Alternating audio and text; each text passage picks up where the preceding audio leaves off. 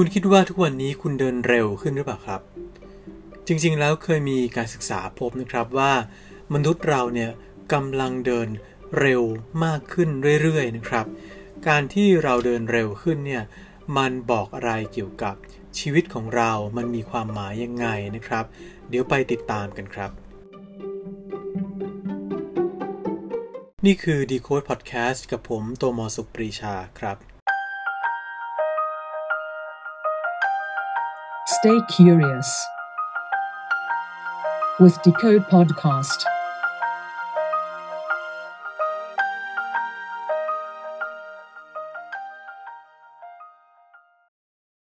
การศึกษาที่ว่าเนี่ยนะครับ เขาไปศึกษาการเดินเท้าของมนุษย์ ในเมืองมากถึง 32 เมืองทั่วโลกนะครับ แล้วก็มีการเปรียบเทียบความเร็วในการเดินเท้าเนี่ยนะครับ ตั้งแต่ปี 1995 ถึงปี 2005 นะครับ เขาพบว่ามันเร็วขึ้นราวๆ 10%ครับ สรุปง่ายๆนะครับก็คือว่ามนุษย์เนี่ยกำลังเดินเร็วขึ้นนะครับคำถามก็คือว่า แล้วข้อสรุปนี้เนี่ยมันบอกอะไรเราบ้างครับ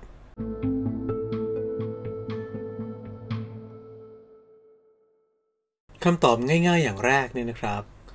การเดินเร็วเนี่ยมันก็บอกเรานะครับว่าโลกเนี่ยมันหมุนเร็วขึ้นนะครับ แต่ว่าคำว่าโลกหมุนเร็วขึ้นเนี่ยไม่ได้แปลว่าตัวโลกเองเนี่ยหมุนเร็วจีมากขึ้น แต่ว่าหมายถึงว่าชีวิตของเราเองนี่แหละครับ ที่มันเร่งความเร็วมากขึ้นด้วยนะครับ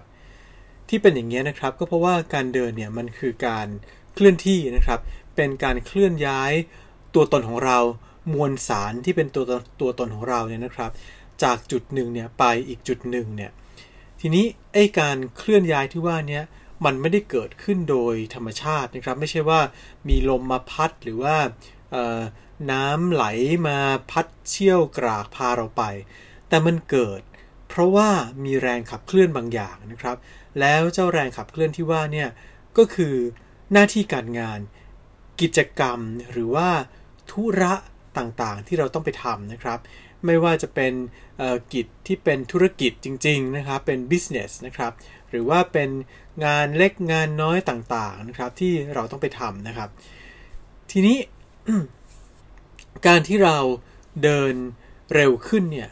มันก็อาจจะแปลได้อย่างหนึ่งนะครับว่า เรามีกิจธุระที่ว่าเนี่ยไม่ว่าจะเป็นงานจริง ๆ งานแบบ business หรือว่าเป็นงานเล็กๆ น้อยๆ ในชีวิตที่ต้องทำเนี่ยมากขึ้นครับ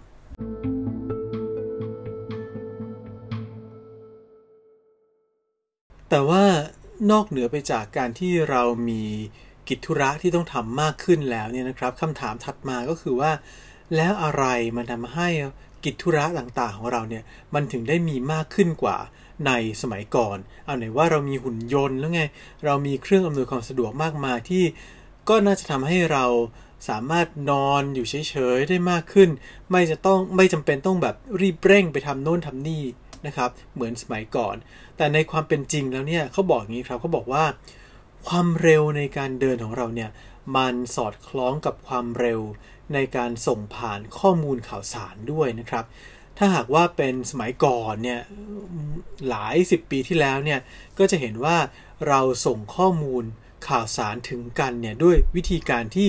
ช้ากว่าในปัจจุบันมากนะครับ ไม่ว่าจะเป็นการใช้คนนะครับไปส่งจดหมายนะครับ อย่างเช่นบุรุษบุรุษไปรษณีย์เนี่ยแล้วสมัยก่อนเนี่ยบุรุษไปรษณีย์ก็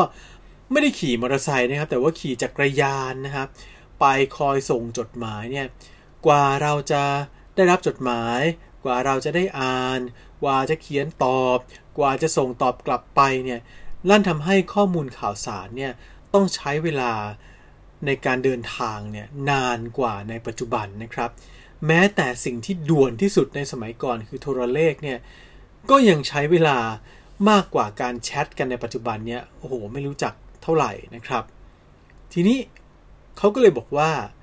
การที่ข้อมูลมันมากมายล้นเกินเนี่ยทำให้เราต้องรีบไล่คว้าจับมันครับ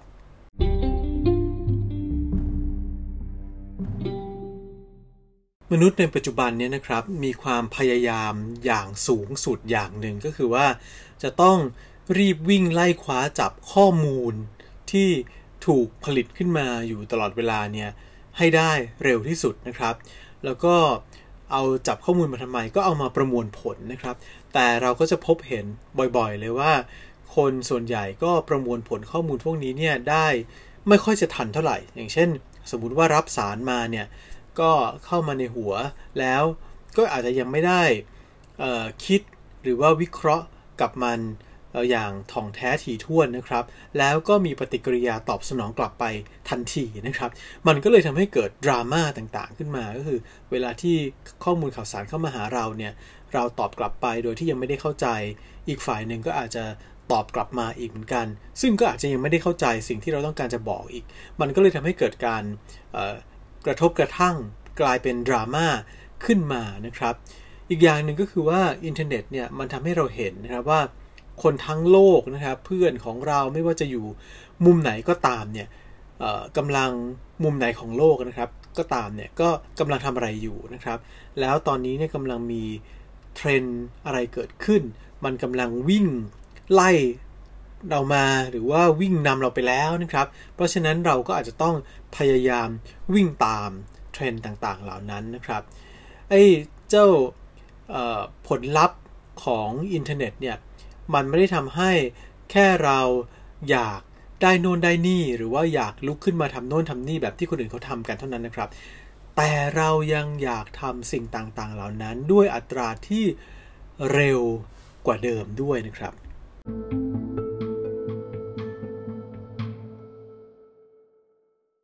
ที่น่าสนใจนะครับก็คือว่านักวิทยาศาสตร์เนี่ยบอกว่าไอ้ความปรารถนาที่จะเร็วให้ได้มากที่สุดเท่าที่จะทำได้เนี่ยถึงแม้ว่าจะเป็นเรื่องในอินเทอร์เน็ตเนี่ยนะครับ แต่ปรากฏว่ามันปรากฏเป็นรูปธรรมออกมาผ่านการเดินนะครับ โดยเฉพาะการเดินในเมืองนะครับ ที่เป็นอย่างนั้นก็เพราะว่าเราไม่สามารถจะหยุดนิ่งได้นะครับ แล้วคนเมืองจำนวนมากเนี่ยก็อยากจะมีประสิทธิภาพในการทำงานให้ได้สูงสุด หลายคนก็เลยกำหนดตารางเวลาของตัวเองเนี่ยยิบย่อยเป็นรายชั่วโมง รายครึ่งชั่วโมง หรือบางคนก็เป็นแบบราย 5 นาที 3 นาทีอย่างเงี้ยก็ก็มีนะครับ เราก็จะเห็นเวลาว่าเวลาที่คนที่กำหนดตารางเวลาตัวเองยิบย่อยมากเนี่ยบางทีมันทำอะไรอะไรไม่ทัน เพราะฉะนั้นก็จะต้องรีบนะครับ อาจจะต้องสมมุติว่าจะต้องเดินจากตรงนี้ไปประชุมอีกที่หนึ่งก็จะเดินเร็วขึ้นนะครับ บางคนเนี่ยก็ถึงขั้นกำหนด ช่วงเวลาพักไว้ด้วย อย่างเช่นทำงานไปสัก 50 นาทีก็ต้องพัก 10 นาทีทำให้แม้กระทั่งเวลาพักของเรา ก็ยังถูกกำหนดอยู่ในตารางเวลานะครับ พอมันเป็นอย่างเงี้ยเราก็เลยไม่ค่อยมีช่วงเวลาผ่อนคลายแบบที่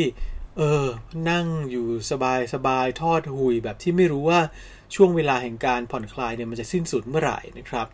เราไม่สามารถที่จะไปเดินเล่นในสวนสาธารณะแบบ นานๆ โดยไม่กำหนดเวลาได้นะครับ ไม่สามารถที่จะเดินไปบนท้องถนน เดินไปในสวนสาธารณะ ไปนั่งเล่นอยู่ริมบึงหรืออะไรแบบนั้น ปล่อยกายปล่อยใจไปกับความฝัน ความฝันกลางวันนะครับต่างๆเนี่ยเราทำแบบนั้นไม่ได้นะครับ เพราะว่าถ้าหากว่าเราทำแบบนั้นเนี่ยเราอาจจะหลุดออกมาจากตารางเวลา แล้วถ้าหากว่ามันหลุดออกมาสักครั้งหนึ่งเนี่ย มันก็จะหลุดได้ตลอดไปนะครับ เหมือนกับโดมิโนที่มันล้มแล้วก็ทับกันไปเป็นทอดๆนะครับ เพราะฉะนั้นเนี่ยเราก็เลยขังตัวเองอยู่ในตารางเวลานะครับ แล้วการขังตัวเองอยู่ในตารางเวลาเนี่ยมันก็ทำให้เราต้องพยายามที่จะไล่ตะครุบ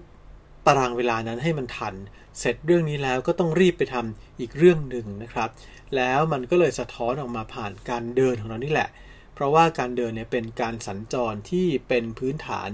ที่สุดนะครับ เราอาจจะเดินจากห้องประชุมหนึ่งไปอีกห้องประชุมหนึ่งก็ได้ หรือบางทีก็อาจจะต้อง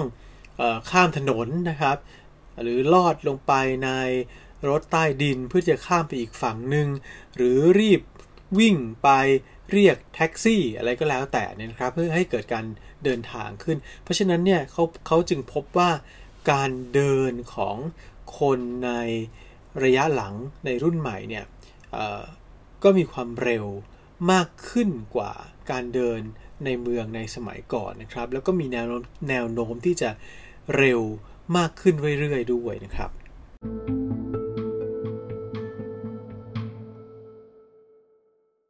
เราพยายามทำทุกอย่างให้เร็วเนี่ยนะครับ ก็เพราะว่าเราคิดว่าความเร็วเนี่ยทำให้เรา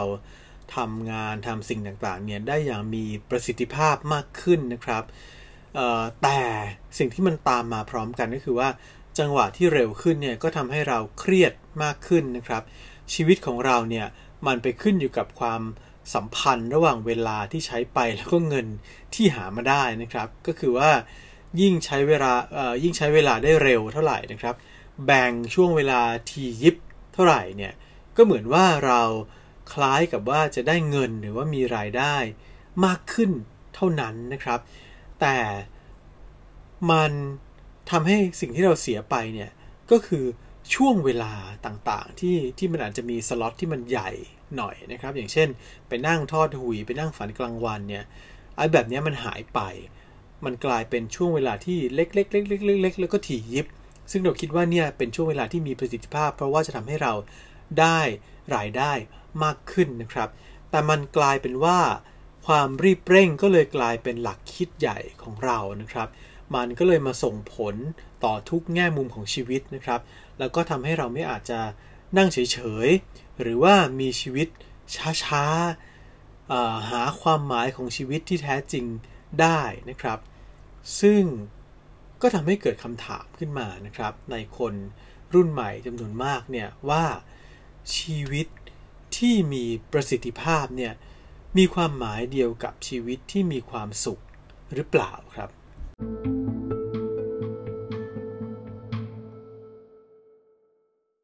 การที่มนุษย์เดินเร็วขึ้นนะครับ มันก็เลยไม่ใช่เป็นแค่เรื่องของการเดินเร็วขึ้นเท่านั้น แต่ว่าการเดินเร็วขึ้นเนี่ยมันบอกถึงเรื่องราวที่อยู่เบื้องหลังเนี่ยอย่างสลับซับซ้อนนะครับ แล้วก็มีปัจจัยต่างๆ มากมายที่ขับดันหรือว่าผลักให้เราเดินเร็วขึ้นนะครับ แต่ถ้าหากว่าเราอยากจะย้อนกลับไปตอบคำถามที่ว่า ชีวิตที่มีประสิทธิภาพเนี่ยมันมีความหมายแบบเดียวกันกับชีวิตที่มีความสุขหรือเปล่าเนี่ยนะครับ ถ้าอยากจะลองตอบคำถามนี้เนี่ยวันพรุ่งนี้หรือเมื่อไหร่ก็แล้วแต่ที่ที่คุณลองเดินดูนะครับ ให้ลองสังเกตจังหวะเดินของตัวเองดูนะครับ ว่ามันเร็วหรือช้ากว่าแต่ก่อนเนี่ยยังไงบ้าง และนั่นอาจจะช่วยให้คุณได้รู้จักตัวเองมากขึ้น กว่าที่คิดว่าเคยรู้จักนะครับ แล้วก็อาจจะ ทำให้คุณพอตอบคำถามที่ว่า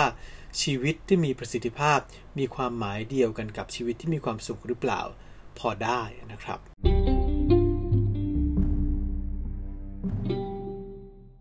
นั่นก็คือ Decode Podcast กับผมตัวมาสุปรีชานะครับ ติดตาม Decode Podcast ได้ทาง Spotify ทาง Apple Podcast ทาง Google Podcast นะครับ หรือว่าแพลตฟอร์มอื่นๆนะครับสำหรับในตอนนี้เนี่ย อาจจะต้องขอตัวกลับไปพยายามดูว่าตัวผมเองเนี่ยเดินเร็วขึ้นกว่าเดิมมากหรือเปล่านะครับสำหรับในตอนนี้เนี่ยก็ต้องขอลาไปก่อนครับ สวัสดีครับ Stay curious with Decode Podcast.